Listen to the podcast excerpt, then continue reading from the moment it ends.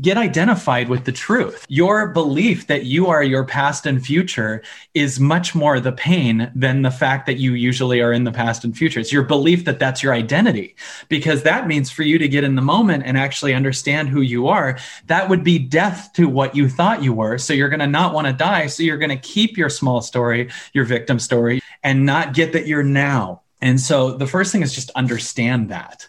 The second thing is when you're in your now, what it does, the longer you sit here and listen, is it tries to bring up everything you're not. And it's doing that because it wants to purge it.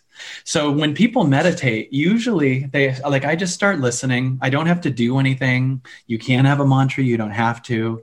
And I just notice everything that's here. And at one point, I notice sometimes a physical sensation start to show up that doesn't feel good.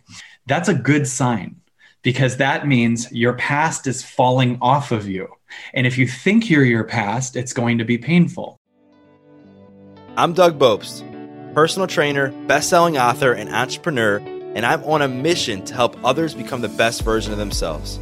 So I'd like to welcome you to the Adversity Advantage podcast, where we will help you use obstacles, failures, and setbacks to give you that edge needed for success. I'll be interviewing people from all walks of life on how they overcame trials and turned them into triumphs. So please sit back, relax, and get ready to be absolutely blown away by some of the wisdom and stories you're about to hear. Welcome back to another episode of the Adversity Advantage. I'm your host, Doug Bopst, and there are a few questions that often replay in our heads. And, and number one, it's what is my purpose?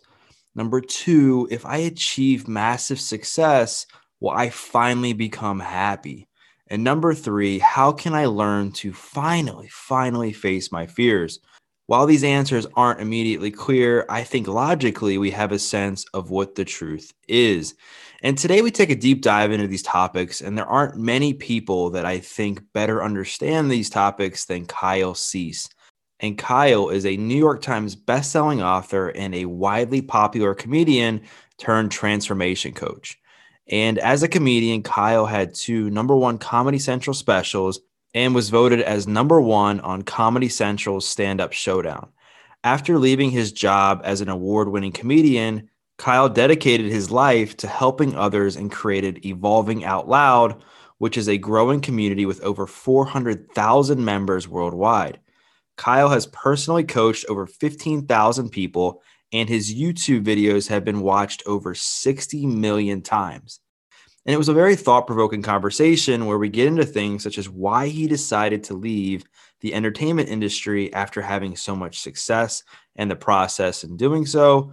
We also discuss the common but not so obvious happiness trap and how to avoid it and be genuinely satisfied.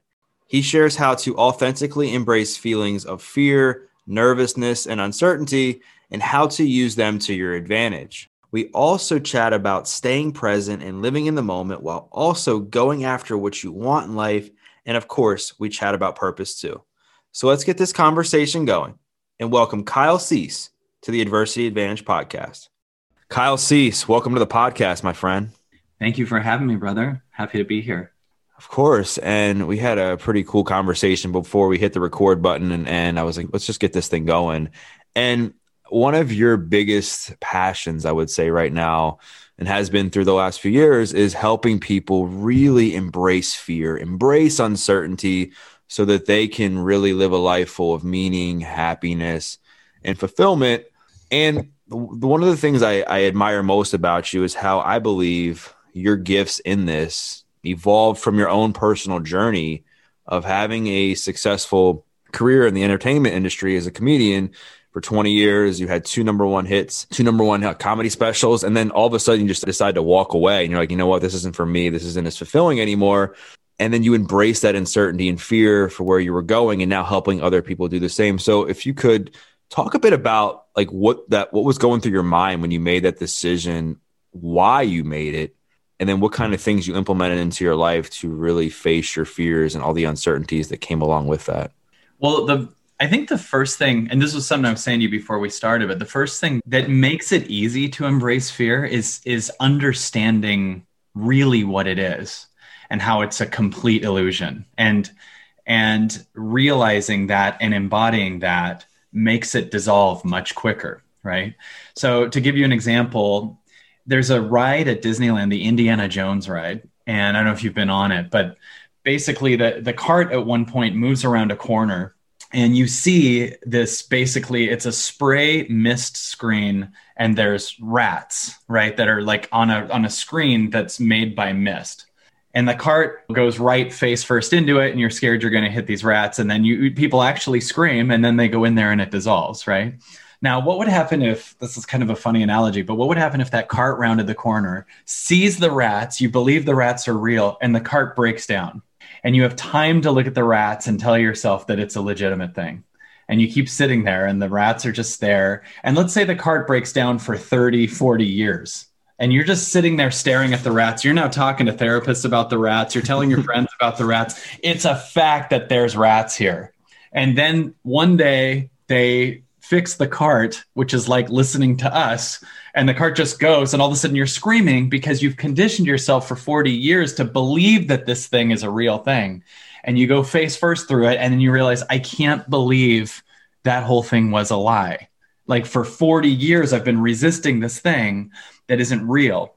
And what i believe fear is is basically you've created a story through your childhood about how life works based on moments you've had with your parents, feelings of connection, and that's based on their conditional love that's based on their childhood. They, they, all did the best they could, but still they have their own fears and their own traumas. And they grew up with parents who grew up in the Great Depression who taught them survival versus all that you are.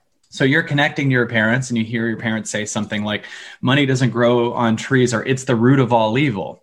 And you want to have this successful life and you actually associate that if you become what you are you'll lose your connection to your parents.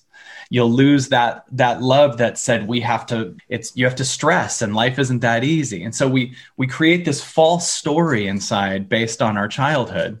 And then everything you do that's your calling is the death of parts of that story that are in the childhood so if you understand that, then you're just moving forward as if you're moving from third grade to fourth grade. And your pain is that you've identified as a third grader, but you're naturally someone who's going up in grades, right? So you're going to fourth grade, you're going to fifth grade, you're going to sixth grade. And if you know your job is to keep ascending, you'll be fine. Now imagine if a third grader never knew there was a fourth grader coming. now imagine if in third grade you just think that's it. So there is a fourth grade that shows up, but you only find out if you faith based move out of third grade. No one's going to do that because they're scared of saying goodbye to the world they know. But the only reason that we stress is because when you let go of something, your mind can only measure what you will lose, it can't see what you will gain. So you're only sad about the loss of the old story while not getting there's a new story always trying to birth on the other side of that release. So for me, what was going through my mind was the revelation that certain things in my life just no longer fit me, no longer fit my story.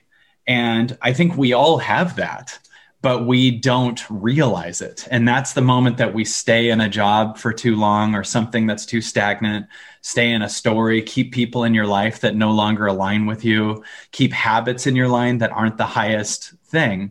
And so my life went from kind of motivation to just let go of all the things that equal the old story. And you actually put yourself in an alignment to receive so much higher. You don't see yourself as, I only am someone who does this for a living. You see yourself as infinite possibility, and your worthiness and everything else moves up over and over and over again. So then you start being able to receive on a much higher level. And a much now it's a much more here level and the best thing about 2020 and probably 2021 times a thousand is that it's forcing us out of our third grades. It's forcing us out of our complacent story and it's forcing us to discover who we actually are. You you can't stay in a mediocre job anymore. Some of those are pulled. You can't just numb yourself at a restaurant anymore. Like those are gone. You can't just stay with the wrong relationship. You have to let go of these things that could have been like just things that were a five in your life, you know, that were your way of avoiding what's inside of you. And by relieving those things, you're suddenly connected to you in this moment. And you're not just how much you make or who you're dating or whatever, you're infinite possibility and just this moment. Spot on, man. And I, I couldn't have said it better myself. And Gosh, that was so deep. And before we were recording, I was like, you're one of these guys that strikes me as like a Zen comedian. Like you're obviously you've had your career in comedy, you're super funny, you're doing videos with JP Sears, who I know is a close friend of yours. And I just know there's this, you're just, you're a funny guy. But deep inside of that, there's this deep spiritual, Zen, wise guy that has evolved. It's funny how evolving out loud is like the, your brand, right? Evolved yeah. out of your c- comedy career. And I believe that uncertainty and fear are at the base and root of so many of our problems today, right? Yeah fear of letting go of our past, fear of will I ever get married, fear will I ever beat this drug addiction, fear will I ever buy a house, fear will I ever travel. I can go on and on and on. Yeah. And it leads to so much darkness because we can't, we don't learn how to really harness the fear and say, okay, fear is here. Fear is good for us because we're growing and it means we're ascending into the next level of ourselves, correct? Well, yeah. And I would also say that I don't think we have a fear of losing anything, like mm-hmm. getting over the drug thing or whatever. It's that the things that we've kept in our lives were helping us mask something that has been trying to come up and out. So, for instance, let's say you just have a core fear of loneliness if you're so scared of loneliness, it's trauma to feel lonely, then you will stay in a stagnant relationship that doesn't work. And you think you're scared to lose this person, but they're actually just their removal is suddenly the release of this thing that actually is the scariest thing to feel. And ironically, if you release the thing, it'd be gone and it would be replaced by universal love in the now but you can keep someone in your life just because they feel like a childhood story. And you can stay feeling like you're hanging out with a parent or someone else with this this thing. So when that goes away then the oh i'm alone i'm abandoned mm. right? I'm not enough is suddenly exposed. Now to me letting it be exposed and loving it is the trick. So i'll have someone say i'm scared if this happens then i won't be unworthy. And i make them take a deep breath and hold a space for the energy in the body that's scared to feel unworthy. And I have them say, You're allowed to feel unworthy in my body. You're allowed to feel alone in my body. The, the feeling of alone isn't the problem, it's your resistance to it. And if you could take a deep breath and go, alone is allowed, feeling, you know, abandoned is allowed, feeling judged is allowed if imagine how much power you have if you're allowing yourself to fail if you're allowing yourself to be judged if you're allowing yourself to be abandoned. Most of us are literally making decisions from the preventing of those things. I don't want to feel abandoned so i'm going to stay in this crap. I don't want to be judged so i'm not going to put out my book or my gift or whatever because they might not like it. So what if you don't care if you're judged? What if you're like i'm going to be the highest me. I don't care what you think boom, I'm going to really create this company. I don't care if I go broke. Imagine that. If you're like, I don't care what it, I'm going to follow my heart and it's fine if I'm broke. How much would you not go broke if you had that much power? Do you get what I mean? Yeah.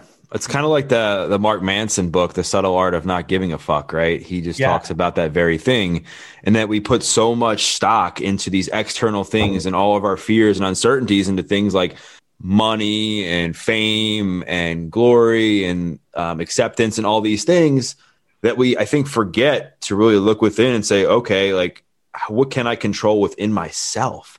And then if you can really hone in on that then all that other stuff will flow more naturally. Well the really surreal thing for me that was one of the aspects of what changed my life was the constant belief of when something happens i'll be happy. Yeah I mean, this is an kind of an old thing I've taught for a while, but like, I mean, every person listening, I know is thinking right now that thing next week when it happens, I'll be happy. When I'm over this, when I when I break up, when I ask the person out, when I when the right president's in or the wrong president's in or whatever, when we finally get over this, when whatever the insurrection act happened, whatever the people believe, when a thing happen, when I finally get that number in the bank, when I finally get my taxes taken care of, I'll be happy and we don't understand that that's an energy that lives in the future. And if you actually got what you wanted, that energy is going to die. So it's actually scared of receiving what you actually want because the part that always needs to fix would die. So ironically, you both aim for having these things that you want, but you also sabotage them because you're under the illusion that it will complete you. And I got to achieve most of the things that I wanted. I was in hit teen movies. I did 10 Things I Hate About You and not another teen movie. I got to tour as a stand up comic, two Comedy Central specials, live on the road as a headlining comic, have a New York Times best-selling book, all these things. And it was when something happens, I'll be happy. And then I got them, and you'd literally just start thinking, what's next? Or I, I hope I don't lose this. So you end up kind of codependent on the achievement. And the huge shift for me was the actual acted out understanding it's not that, it's when I'm happy, things will happen. When I'm okay with every part of myself. Happy doesn't only mean big smile, I mean literally okay with my sadness, completely present with myself. When I'm fine with this, and I'm not hit by circumstances. Oh, that person's talking shit about you. Oh, your money's going to, and I'm like, I don't care. I'm this moment. Then all of a sudden, ironically, you're not codependent on your circumstances. And the weirder part is your circumstances change around the vibration that you're being, that you're embodying, because you're not telling life that you're so codependent on losing this thing or this job or this whatever. And you're only happy if it goes well. The more I don't I really just stay in me and I'm not in the illusion that something will complete me, the more complete I am and the more I'm safe for things. The more, if you went on a date with someone, you know what it's like to be on a date with someone who is dying to be with you versus someone who's totally in their own power and is happy to be present with you, but can give or take you, right? That person feels safer right? Right. It's the same with money. It's the same like money would feel the same way. Like no one would want to be on a date with someone that says you're never enough. You need to be more. So if you treat your money that way it's going to want to stop dating you right? Right. It's, but if it's like you can love it no matter what it is even if it's in the negative and be in a vibration where you're not lowered based on it you're literally going to create a situation where everything takes care of itself because that's the match to you. Right and this whole notion that when I get this, I'll be happy is a trap that so many of us fall into. I've fallen into it. I'm sure you've fallen into it throughout your life, and people listening to this have. And it's like, yeah, when I get that next relationship, I'll be happy. And then what happens? You get that next relationship, you're not happy. I get right. that next paycheck, I'll be happy. I get this next download, I'll, and I get this next appearance. I get this next whatever it is. And we just, it's like a, a dog chasing its tail. You, are never able to chase it ironically, suicide is more something that the upper middle class do. It's it, people that have the things that they thought they'd want. It almost actually takes sometimes you a second bar away from the thing that you actually are, meaning like now you're stuck to the abundance externally and you have no feeling connected to your soul. I'm not saying don't have abundance, but I'm saying soul first. What I think because they wrap people wrap an identity up in money and fame and external things that it fills them, right? And a lot of times it's chasing a high. You're right. you're getting high off of the money, you're getting high off of the jets, you're getting high off of hanging around a certain crowd of people. And then if you're not in tune with who you are at a soul level, like you just alluded to, if something happens like COVID 19, the pandemic, where it was stripped away for a lot of people and you don't have your identity in check, you can go down a really dark path because you're like, who am I without this? Who am I without all this money? Will people like me? Do yeah. I like myself? How am I going to make it? Do I have purpose anymore? I know we're going to get into your view on purpose, which is so spot on. It's funny. Before I go on, I was like preparing my interview, doing my research, and I'm like, what questions do I want to ask Kyle? And I remember you saying on a show, I forget whose it was, but you said, I don't prepare for interviews. You're like, because then I'm looking to gain something. I have an agenda. And I'm like, that's one of the wisest things I think I've heard someone say in the context of this. Because as a podcaster, you always want to prepare and know your guests and, and have some questions. But I was like, man, like I just want to be in flow with this guy because he just seems to be able to roll with the punches and let the conversation evolve as it comes. And that's kind of exactly how I took this interview. Well, and ironically, that's how we talk at a restaurant or when we hang out regular, right? I mean, wouldn't it be weird if someone came to your house with that list? Are there like a bunch of questions, like I'll ask if you pets, and then I. So, what if also enjoying the moment is preparing? What if I prepared just by, I took a piano lesson this morning, I meditated, listened to the moment, enjoyed my day, right? That and bring, that's preparing too. But if I'm like pacing back and forth, trying to come up with the right answer for you or whatever, I'm actually practicing being in the past and future. I'm actually practicing nervousness. I'm actually re- saying, I don't want flow. I don't want God to speak through me. I want my ego to come up with the right answer, which you only do so you can get something. Mm. Right? Like you prepare for the job interview, you prepare for the date, you prepare whatever. And by just saying I need to get something, I'm spe- I'm saying energetically that I don't have. And I create lack by trying to get something right? Like I actually create the feeling of not enoughness by attempting to do this the right way because I'm so scared no one will like me if I don't, or I won't have money if I, or whatever it is. So yeah, we flowing is heart talking. You're actually hearing what's here right now. And every person has thoughts that are here right now.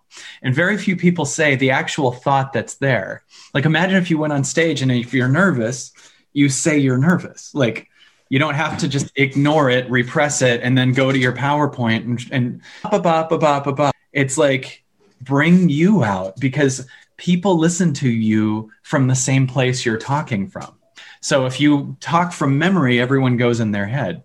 If you talk from heart, everyone listens from their heart and you become permission. You become what they were feeling, but they were in their head before that and couldn't tell they were feeling it one thing I want to I want to bring up, and I heard you say this, and as you were talking, I remember you said this on an interview. Was there's a lot of people right now they're looking to meet someone new. It could be a new relationship, could be a new business connection, could be somebody they want to have on their podcast, and they don't know the right thing to say. Right. And I heard you say something along the lines of a lot of people end up like almost stumbling along their words to say the right thing instead of being honest and open in what they actually are feeling in that moment. Right. Right. I think you alluded to you walked up to it was somebody walking up to a girl at a restaurant and instead of saying I'm really nervous. I don't know the right thing to say to say to you. I'm trying to figure it out. They end up saying, oh, "How's the weather?" And it becomes a right. super awkward conversation. so, di- so dive into that a little bit right. and, and help people embrace the nervousness in a way that can use they can use it to their advantage in these situations. We will get you back to this episode of the Adversity Advantage in just one second. But first, wanted to give a quick shout out to Danette May and Earth Echo Foods. Danette was a past guest on the podcast and shared her incredible story and how it inspired her to create her products such as Cacao Bliss, which I take every day, either in my coffee or in a smoothie. It starts with 100% organic cacao beans that are naturally kissed by the sun, maintaining its miraculous health benefits. Then it's blended with turmeric, MCT oil, coconut, Himalayan sea salt, cinnamon, and black pepper for the perfect blend to make you feel the best you ever have. The result? Fall in love with a truly decadent, healthy, guilt free chocolate removing your cravings, facilitating weight loss, boosting your energy, and reducing your inflammation with one simple drink. Not only that, it is friendly to keto, gluten free, paleo, vegan, and vegetarian diets. So go to earthechofoods.com forward slash Doug Bopst. Again, earthechofoods.com forward slash Doug Bopst. Check it out for yourself and learn more about the amazing benefits of Cacao Bliss. And when you enter in the promo code Doug at checkout, you'll get 15% off. Now back to the show. One of the biggest parts, I think, of 2020 and 2021 is us identifying what we feel. I mean, mm. we've used our mediocre jobs and our circumstances to talk about things versus our soul and our heart and our feelings. And you're kind of more and more left with yourself as your circumstances are being pulled from you right now. Right. And if you look at you, you talk from feeling, right? So our feelings are the most important place to communicate from, I believe, right? So yeah, as a, if you go on an elevator and there's someone you really want to ask out or something, and you're looking at them and you're feeling really nervous, or you have no idea what to say, what would happen if you just looked at the person and said, "I'm trying to think of something to say to you right now." Like that is so like open ended and funny and humble and true. That's like the thing you're thinking. And the person would ha- be able to collaborate on an answer with you. They could even join back. Well, you could tell me I have nice hair, or you could say whatever. And now the two of you are in an actual open hearted, collaborative, vulnerable connection. And what we do instead is we bury our feeling and then we come up with a line like there sure is weather outside and they're like and now now we're just in mediocrity and they're and there was weather yesterday too. And now all of our feelings are buried. You're actually connecting to the person on the denial of your feelings. So you're actually establishing if I keep this person in my life, I don't get to know what I feel. This will bury my feelings. And then that's who you marry right or whatever you marry this person you had the right dialogue here everything down here can't be seen and then of course at one point you snap off because your feelings have been buried and this is why it's so important to start everything from what is here right now, what you feel now, right? So that you can establish I only want people and things and careers in my life that allow my authenticity to come through. Because if I have to bury myself to get this job, then I'm going to explode at one point, right? Because I'm picking something over me. And if you keep pick anything over your soul, you lose both. If you if money's bigger than your soul, you're going to lose both. If the relationship's bigger than your soul, you're going to lose both. Soul first and then find the things and people that align with that. Let the people that don't align with it leave. It's fine. We can't make it work with everybody. If it don't make it like there's a thing about things that don't fit, there's something in our society that doesn't acknowledge that, right? Like when you go to the mall, when you get a pair of pants, the first thing you think is, does it fit? You don't, it, it doesn't matter how good it looks. If you're a size 28 and you're putting on 42s, hmm. it, I don't care how shiny it is or attractive or how much money it makes or it has the right career or it looks good on paper if it doesn't fit, it doesn't fit. You don't need to wear the wrong pants and keep going to therapy for 10 years to numb yourself about the fact that they don't fit. Find the right. few pairs in there that fit the relationship, the dialogue, the open heartedness, the job, the career. It has to fit you, you first. That's it. You'll never work if it's not your soul first. 100%. And we live in a world where we're spending 70 to 80% of our time, maybe even more than that for some, focusing on what other people are doing, focusing on what other people think of us, focusing on the, the, the career somebody else has, or the social media platform, or their quote unquote purpose, their mission, instead of putting that energy into into us. And I right. think if we could ch- have that transfer of energy and perspective to say, okay, I'm going to have that in the corner of my eye because I do want to be mindful of what's going on around me but 90% of my energy is going to be put into my own growth, my own relationships, who I want to spend time with and evolving so that I can manifest and create the things that are truly aligned with who I am so I can be happy and fulfilled long term and not short term because we live in a world where it's all about short term gratification. It's all about the likes and the comments and the quick paycheck and and rising quickly instead of all right like does this really align with who i am as a person and can i do it long term? Right. Completely. And even more i'm finding now this is so interesting but the on my hierarchy of what my priorities are it's actually my connection to this moment. Right. meaning like i'm already connected to this moment but my awareness of how much is in this moment. Because this is such a corny cliche thing but it's it's a really tangible thing. Rupert spira said this and i, I completely i know you'll you'll feel this.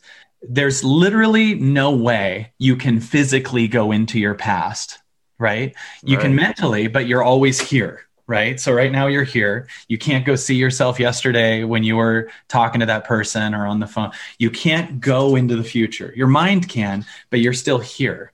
So all going into the past and future is is a denial of what you are. And imagine every time you're in your head about something in the future, you're actually just in a denial about this moment. And and this moment is trying to offer you worthiness, million dollar ideas, all kinds of possibilities, new healing, just your ability to hear this moment is so big. But what we do is we tunnel off from the moment and we go to a place that doesn't exist. So it's just our war with the now. And that's it. And in our war with the now, we get exhausted. So we look for addictions to numb the fact that we're constantly in a war with the now.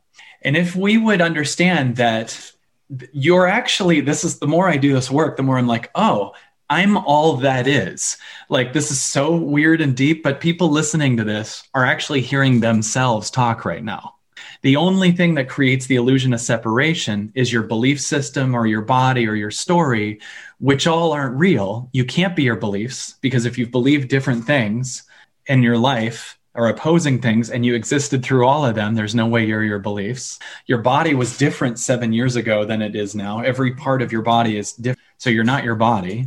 You're all that is. You're this whole right. thing.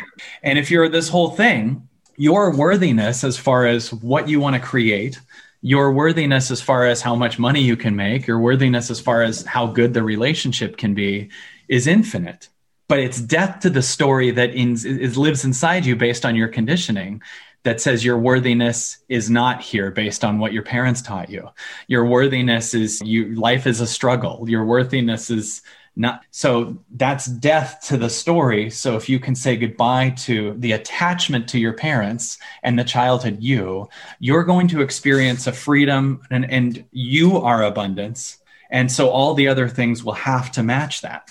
Yeah, and I think you're right. We can't we can't change our past, right? We can only rewrite it and move forward and change how we respond. But so many people become addicted to living in their past because right. of the fear of what's to come if they take a step forward out of that realm of comfort. They're, that's what they're used to. That's yeah. all they know, right?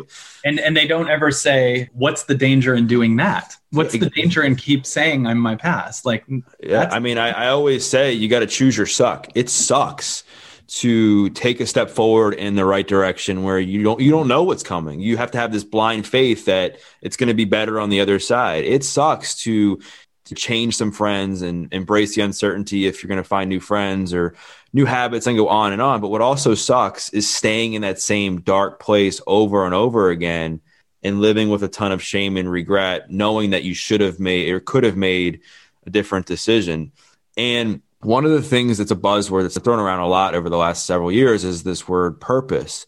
And my belief on purpose, it's changed through the years, but I'd say it's pretty, pretty constant is that you develop your purpose over time. It's mm-hmm. not something you just, you don't pop open a book and say, Oh, I think I found my purpose. You don't go to a meeting and say, Oh, I found my purpose. I think it's just who you are as a person. Mm-hmm. And you yeah. help people and you serve people based on where you're at in your own journey. Well, How do you feel? Well, so I know you have a, we have a very similar approach when it comes to discussing purpose. So I'd love to for you to share well, how people, you feel about it and some yeah. mistakes people make around the term. Well, if we really tangibly ask yourself when most people say I have to find my purpose, what they're using to measure that. Like yeah. I'll work with a lot of people in one-on-ones and I hear that the most. I'm trying to find my purpose. And I go, how do you measure purpose? And you start to really realize it's almost always that I'm doing something I like and getting paid for it right? It's almost always like that it's something that I'm good at and I'm getting paid for it. So the the idea of purpose to most people is it's based on am I getting physically paid money for doing it, right? It's it that's a measurable way. But I remember having a friend once who was this wonderful woman who would just walk into a room and people would light up. And then she would say to me, I'm trying to find my purpose. I was like, You think that didn't count? You think that didn't do it? And it's such an insult to God to say it's up to you to find your purpose egoically. It's implying that you're not in purpose, that the universe didn't know what it was doing when it created you. So you're looking at yourself through the eyes of a man made societal concept versus the fact that you exist. And as a speaker I love, Bashar would say, your worthiness and purpose is that you exist. That's it. And if you understand that your existence is your purpose, your permission slip, life's going to be really easy. And, and it's funny because you don't need to hear that and go, well, then I'll just do nothing. It's that you'll actually like yourself, not be in a constant war with yourself, and you'll totally do a ton of stuff but it won't be as I have to find my purpose and I'm in fear that I'm not. It's not even that people are looking for their purpose, it's that they're in fear of the opposite, like that I'm not enough, that I'm unworthy. Most people, most people don't really want to make money. They want to not go broke. And that's a problem. Most people don't want to be in a relationship. They want to not be alone. So right. you're really in the fear pocket trying to avoid a feeling versus looking to thrive in here and have the other be a byproduct of it. So you're in purpose. You can't get out of it. Even when you make a mistake, even when you're being lazy on the couch, even when you're doing nothing, You can't get purpose. There's lights shining on me right now. And even if I close my eyes and can't see them, they're still there. I just have to start to know that even when my eyes are closed, there's light on me. Same with your in purpose, same with your loved, same with your worthy. Even when you can trick yourself and not seeing it, it's still a fact. You're right. And I think so many people are looking for this super flashy, extravagant, like bright light to shine on them when it comes to their purpose that it's going to be this this big climatic thing. And in reality it's it's not. It's just like the the myth that relationships are like they are on lifetime movies where every it's like happily ever after and it's easy and love is easy and, and really relationships are challenging. They take work and yeah. there's a lot that goes into it. And the same thing with with purpose. Purpose isn't as simple as oh i'm going to get to the top i'm going to get to this path and all of a sudden there's going to be this bright light and i'm going to be there forever and that's going to be the end all be all for me it's right. more the purpose is the journey. The purpose to me is climbing up the mountain and just having faith and confidence that every time you fall, you get back up because you believe in yourself enough to know that you're on the right path. Keep going. And it doesn't matter who you were five years ago, it matters who you are today. And I've seen my own purpose just evolve over the years. I mean, like you and I were talking before we were recording, and I mean, I was incarcerated back in 2008, but then I became a trainer back in 2011. And now my purpose I'm, I'm noticing is more in the whole podcasting space and it was hard for me to let go of the identity of being a trainer because i was thinking fitness saved my life when i was in jail and i was helping so many other people become a trainer and i was like am i letting my purpose go if i stop being a trainer completely? Which i'm not i still train people. And that was something i really had to let go of. Right. Embrace and know that this is just where i'm at right now and god has called me to to share on a much bigger platform and level than just a, a one-on-one setting if that makes sense. Totally. Yes. You were in prison and then you became a trainer as right. a way to move forward and that was amazing and it felt really good probably not only because you were suddenly training and, and being physically fit and just kicking ass but also because that was your help out of a dark place right exactly so what we often do is we associate that way out as the answer, mm. but it was the answer for that time. So good. Right. And, and so at one point, third grade was the answer to the goodbye to second grade. Right. And at one point, you're going to be a fifth grader, and we don't want to use third grade to get to sixth grade right? And what's really beautiful about you is you didn't say that way out is my identity now because a lot of times when people come out of a dark place the thing that helped them get out suddenly becomes the answer. But it, the truth is that was the answer and it was the the person pulling the rope to help you out. And at the same time get excited about the fact that you're always evolving. And the real factor of all of our happiness is really am i evolving as a person like when you fall in love with someone you're not excited about the person. You're excited that you've moved up into a place that can accept this person. And then if same with if you break up and you release something it might feel sadness but you're actually evolving to not carry the weight of something that doesn't align with you anymore. So if you really get that you're the constant evolution versus that way i've had that way happen many times where I went 90 days raw vegan. And that was the opening to changing my life. But I'm not saying everyone needs to be vegan. I needed to undo myself from a conditioned idea that I'm only loved when I eat at restaurants with my parents as a child, you know? And so I went raw vegan and it killed that whole story. But then five years later, I was like, I'm going to go another 90 days raw vegan. And it didn't do anything. It was like, no, I'm not evolving this time. Does that make sense? Of course, because I, I, think at, at, the end of the day, the the habits and tricks and lifestyles that got us into where we are in this current moment might not necessarily get us to where we want to go or where we're feeling we need to go. And I think we right. stay trapped in our past and not being in that present moment, which I think you've been hitting on during our conversation is that the reason that we're not comfortable in our present is because we're so caught up in the past. Like, what happens if I leave this job? What's yeah. going to happen to me? What happens if I leave this relationship in the past? What happens if I end up doing the thing that's aligned with my heart? Where will I be? Even though I've been doing this thing for years and years, will I be able to actually let that go? And I think there's a lot, especially in the personal development world, there's a lot of dialogue out there about setting goals and looking in the future. Where do you want to be in five years? Where do you want to be in 10 years? And it paralyzes so many people because it's almost like analysis or, uh, you know, paralysis by analysis because they're like, oh my gosh, like, I don't even know where, I don't even know where I'm at right now. I don't even know yeah. where I'm going to be tomorrow. How do you, how do you coach people and, and kind of coach them through the situation of having goals, having some sense of goals while maintaining themselves in the present? Or is it just you just move day to day and live each life to the fullest for that moment and then take it as it comes? That's a great question. I'm incorporating a different kind of goal. Hmm. I like, I really like open ended goals, but not closed ended goals. And what I mean by a closed ended goal is I will make a million dollars by three months from now. Because whatever you can see that you're going to get, you can see from the ego that you were in at the beginning of the journey. So if you see it as possible and then you achieve it, you don't change necessarily because you already knew you could, right? What I like is open ended goals. And what I mean by that is just asking the question what would happen if I meditate for an hour a day? what would what would i become what would i and what what if i brought that into my life and what if that just helps me see aspects of myself that i usually can't see? And for the next 3 months i'm suddenly able to receive bigger ideas. I suddenly won't be triggered as easily because anything someone triggers is in you. So i've seen that pattern and i love it and it's fine. It's the soul version of going to the gym but i don't know what will be on the other side of it.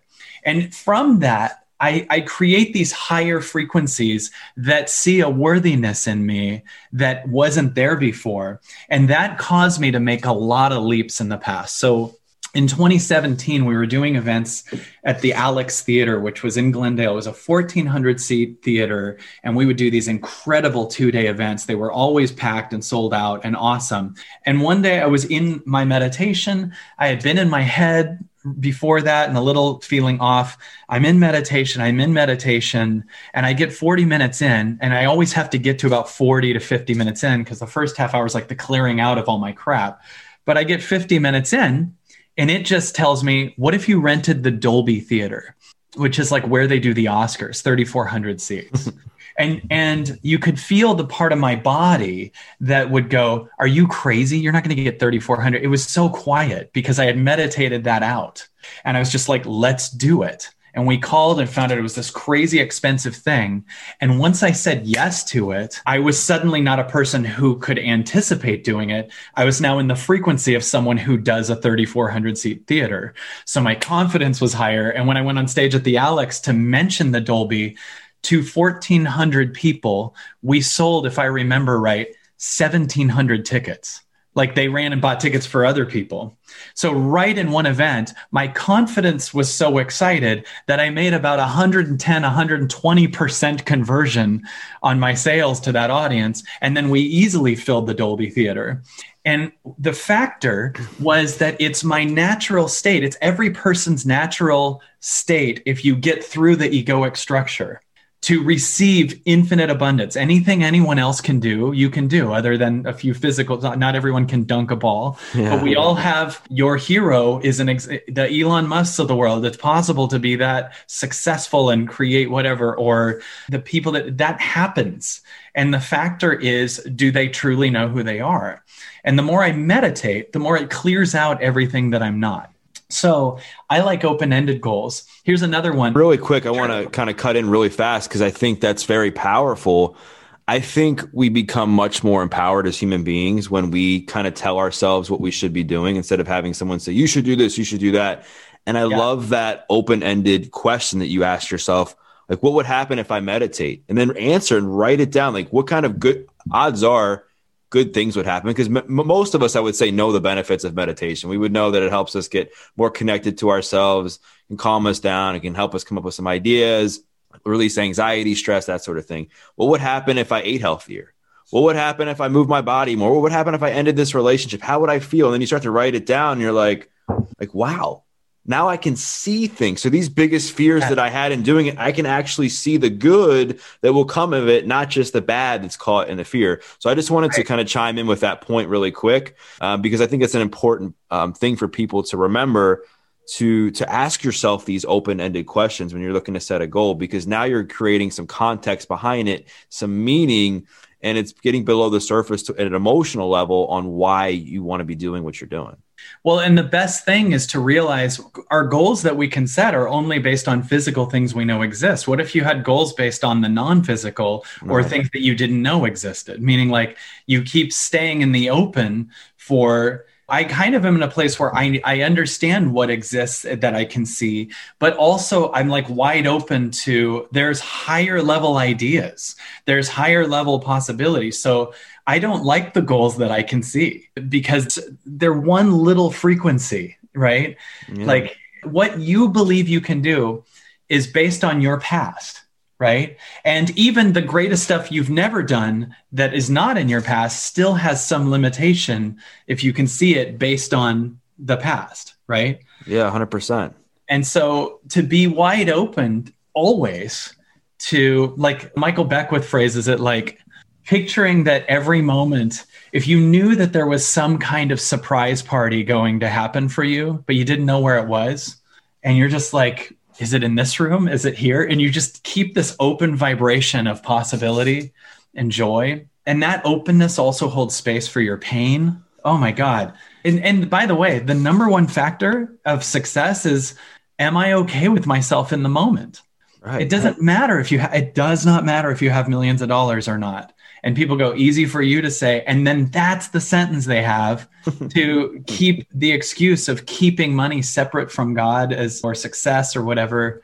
I say that because a lot of people say this kyle i'd love to just be in the moment but i have to make money. And i always say why do you act like money is not part of the moment? That it's not part of god? That success isn't a part of you? Well i that, think if that were true if, if if money equaled happiness money equaled fulfillment then we wouldn't see people who made a ton of money have mental health issues. We wouldn't see people who made a ton right. of money have commit suicide. We wouldn't see people who made a ton of money you know, break the law. Like we we wouldn't see that then if that was true and it's total bullcrap. And I think you have a right to to speak from that context because you've been there. You walked away from your comedy career because you weren't happy with the money and the fame and everything else just wasn't fulfilling you. Well, and, and you, you know what the biggest part of it was? I had gone through a Tony Robbins phase that took me yeah. from suicidal anxiety to number one Comedy Central special. And then I got really excited to show aspiring comics they could do this.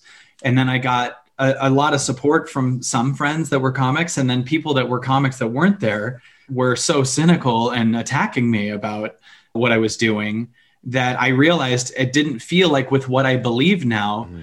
that I even fit there. Like, I, I just found myself convincing comics that what I was being was legit.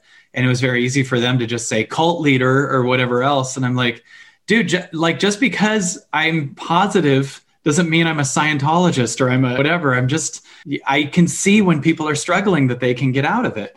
And at one point, I realized, why am I marketing to the most cynical industry on the planet? What if it's everybody? Yeah. And and all of a sudden, I left that world. And then at one point, my body. This is what happened. I let go of stand up and felt my body go. What if I combine comedy and transformation? And my ego was like, no one's ever done that the way that I wanted to do it. And my soul was like, right, no, like what I want to do, the way I want to do it, no one's ever done it.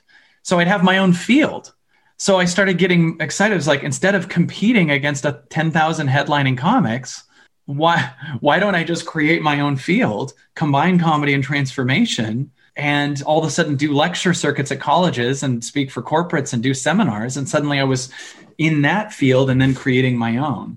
And all of that was on the other side of letting go of the attachment to I'm a stand-up comic my income skyrocketed, my life skyrocketed, my soul skyrocketed. I went from doing a week at a comedy club, sitting in a hotel next to an Applebee's for a week, hoping to get on, to going out, flying out, doing one gig, affecting people, saying what I truly believe, and leaving after having really lived in my heart. And even that isn't the highest now. I mean, of like, course. And I think the number one thing people want, I would, I mean, I would say uh, maybe there's a couple other things, but I would say one of the top things people want is when they get up in the morning or whatever they do and they look in the mirror and the person they see in the mirror they are happy with in that moment. Mm-hmm. And the problem is there's so many people worrying about who they were in the past. There's so many people worrying about who they're going to be in the future that that plays into their their mindset and who they are in that present moment that can have them looking in the mirror and being upset because they're upset with a choice they may have made two years ago. They're upset with a choice they may have made two days ago. They're upset or fearful of where they will be in two years. But if you can harness those moments and really be present, be authentically happy with who you truly are, like truly happy, not just an affirmation, but deep down happy, you will be much more likely to achieve the things that you're so worried about in the future. And I think that's the, one of the biggest lessons that I think you've shared here. And so I kind of want to end with a few tactical things really quick. So we've talked a lot about embracing fear, uncertainty, living in the present moment if you could provide the audience with maybe a tip or two or three of ways they could really do that, if they were to say, okay, that's awesome. I've been living in the past and in the future my whole life. Like, how do I start doing that now? It, and, and, even if they have been their whole life, that doesn't mean that's the truth of who they are, right? Right. Like, I, I have an analogy about that. Like I say, picture this is in one of my videos but if you picture this like imagine that i'm just i'm arbitrarily just doing something. I'm taking a pen lid and i'm putting it on my temple right? Now imagine if i did this since i formed memory that i've had a lid on my temple since i was four. Right. and imagine if everyone in my family had a lid on their temple. And imagine if i lived in a world of people with a lid on their temple. This is an arbitrary nothing thing. But if I've done this for a long time, I will start to identify that I am lid temple. And if you go see someone who's speaking like me or another person like you who's telling people they're more than their past story, that's like trying to rip the lid off their temple. Mm-hmm. And they think this is death. And they're like, I know this is stupid, but they're like, no, I'm lid temple. And, and you just you just see people defending keeping this thing here and we do that with our limitations. We do that with like, that's easy for you, Kyle, but I have blah, blah, blah, blah, blah. That's your lid temple. That's your, I don't want to embrace that I'm all that is, right? So the first thing to do is get identified with the truth. Your belief that you are your past and future is much more the pain than the fact that you usually are in the past and future. It's your belief that that's your identity, because that means for you to get in the moment and actually understand who you are, that would be death to what you thought thought you were. So you're going to not want to die. So you're going to keep your small story, your victim story, your achiever story, even, and not get that you're now. And so the first thing is just understand that. The second thing is when you're in your now, what it does, the longer you sit here and listen, is it tries to bring up everything you're not. And it's doing that because it wants to purge it. So when people meditate, usually they like, I just start listening. I don't have to do anything. You can have a mantra, you don't have to and I just notice everything that's here. And at one point, I notice sometimes a physical sensation start to show up that doesn't feel good. That's a good sign because that means your past is falling off of you. And if you think you're your past, it's going to be painful. What I believe 2020 and 2021 are really about on a spiritual level is it's doing everything it can to truly purge the past from the earth. Like it's trying to take your past from you. And you have two choices. You can either grab onto your past story and go down with it. To give an example, we might notice in this time massive effort, massive hard work isn't working to make money anymore. The more people are like, I'm busting my ass, it doesn't work, it doesn't work. That's because you're trying to do it from effort and it's now frequency. Your past story that you're a major hustler is not going to work anymore we need a you that's wide open to a new possibility right? So picture that the universe is trying to purge your past. You can go down with your past story. I'm this alcoholic and just keep drinking, or you can be this moment and let it pull the past out of you and you have to get very connected to the now, very connected to the universe, and be open. And it's going to pull it out. It's going to pull it out through people that don't align with you.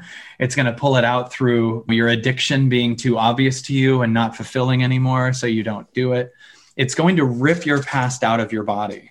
And when it does, it'll after it pulls the things away, it'll pull the feelings away. I don't have that person anymore, so I feel lonely. Then you get close to the idea that it's okay to feel lonely, and then it leaves our goal is to get okay with what we're feeling. So here's how we do that we take a deep breath and we release it. And if I ask someone to say what they're feeling, not why, but what they're feeling, I feel triggered. I feel sad. I feel scared. I feel a block in my chest. Then I have them say, And I love that. I love that I feel alone. Mm-hmm. I love that I feel lost. I love that I feel unworthy. This lets the childhood story that's actually still lodged in your body know that it's okay. Then, when it's okay, it stops being this thing that you resist. And because you don't resist it, it now feels seen and it comes to light. And usually it'll leave through tears. So I've now worked with thousands and thousands of people. And that's what I've noticed is the same pattern in every person. And their fear is the old story coming to light and arguing with the true new story that's trying to come to light. And when it's seen, it dissolves. So that's what that's what we're doing here. Mm. That is a great way to wrap up this conversation, Kyle. And for those listening, I mean, you're going to want to go get all of Kyle's books and potentially watch a lot of more of his content after what he shared, because he shared a lot that doesn't get talked about enough. And that is just being in the present moment. There's so much content out there about owning your past and rewiring it and reliving it. And I've talked about that. There's also a lot of stuff out there about your future and creating a future and trying to achieve, achieve, achieve but there's not a lot about being in the present moment, like tangible tips on how to do so. And so I invite you to reach out to Kyle, get his books, like I said, and check him out. Where can people find out more about you? KyleCease.com and then Evolving yeah. Out Loud, right? Evol- so our, our company that I've had for 10 years is Evolving Out Loud. We have a thing that I love. I'm so, I'm actually giddy about it. We have a thing on our, our site called the Absolutely Everything Pass and the Absolutely Everything Pass is like hundreds of hours of past events that we have. And then literally six days a week, our team is doing a live event. So I have one tonight, I have one tomorrow night, I have one Wednesday night. So we have a different one each day. So literally like Wednesday night, I answer questions, do Q and A's and we do all these topics and I shift people on the call. Thursday morning, one of my, my teammates, Joey, does an amazing breathwork session. Sunday is a meditation and a oneness talk. Monday night, we have people come as a community and we do an exercise called It's Totally Possible, where all you do is continually riff what's possible. And it's not about the things, it's about the vibration that rises and we're making an ongoing streaming thing so there's going to be 24 hours a day of people riffing. It's totally possible that my 2021 could be the greatest year of my life. It's totally possible that I could get totally fit. It's totally possible. And this exercise is creating a high vibration counter to the CNN crawl that's always broadcasting bad news. Right. And, and it's really crazy how much it raises your vibration, your worthiness. And pe- we have thousands of people that have made so much more money, gotten better relationships, really created their dreams. And it just helps to ease anxiety and stress and everything else. And it's lit it's $29 a month and they can cancel anytime.